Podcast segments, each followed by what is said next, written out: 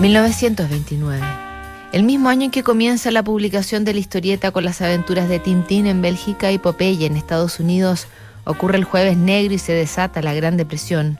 Jean-Paul Sartre tiene 24 años y le escribe una carta a quien sería su amor legendario, la brillante Simone de Beauvoir.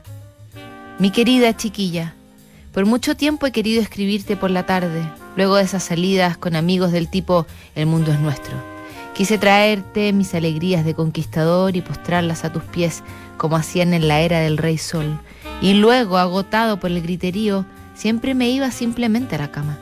Hoy lo hago para sentir el placer que tú aún no conoces, de virar abruptamente de amistad a amor, de fuerza hacia ternura.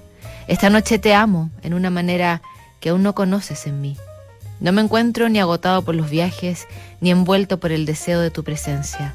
Estoy dominando mi amor por ti y llevándolo hacia mi interior como elemento constitutivo de mí mismo. Esto ocurre mucho más a menudo de lo que lo admito frente a ti, pero rara vez cuando te escribo.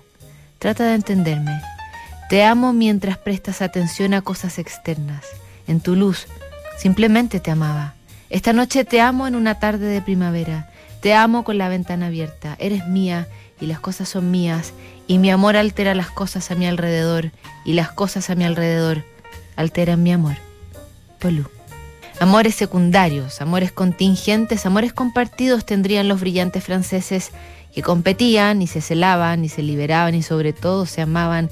Distanciados estaban, sin embargo, cuando muere Sartre, Simón llegó mascando Valiums como chicles al cementerio y se quedó junto a la tumba hasta que la tarde había caído. Ocho horas antes de que se recordara el sexto aniversario de la muerte de Sartre, murió Simón de Beauvoir.